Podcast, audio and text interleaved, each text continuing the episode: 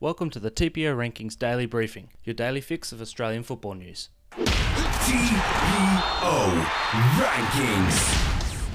Stoke City have announced the signing of experienced goalkeeper Adam Federici on a two-year deal from Bournemouth. Federici joins after Man United completed the signing of Stoke's second-choice goalkeeper Lee Grant, and the former Socceroos stopper could become Stoke's number one depending on how the future of Jack Butland pans out. And it looks like Matt Jurman is on his way out of South Korea and into Saudi Arabia, with powerhouse Al Ittihad set to snare his signature. It's understood that the two clubs are close to agreeing a transfer fee of around $500,000 for the Socceroo. The PFA has held their 25 year anniversary dinner last night as part of its annual awards. The Alex Tobin Medal for Services to Professional Players was handed to Paul Okon.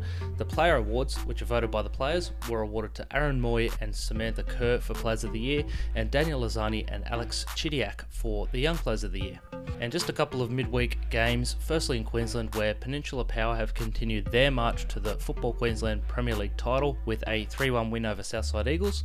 It would take an absolute train wreck at this point for Peninsula not to win the Premiership and promotion to the NPL, not to jinx them. And in New South Wales, Bonnyrigg White Eagles and Blacktown City have played out a 1 all draw. That's all the news for today. We'll catch you tomorrow.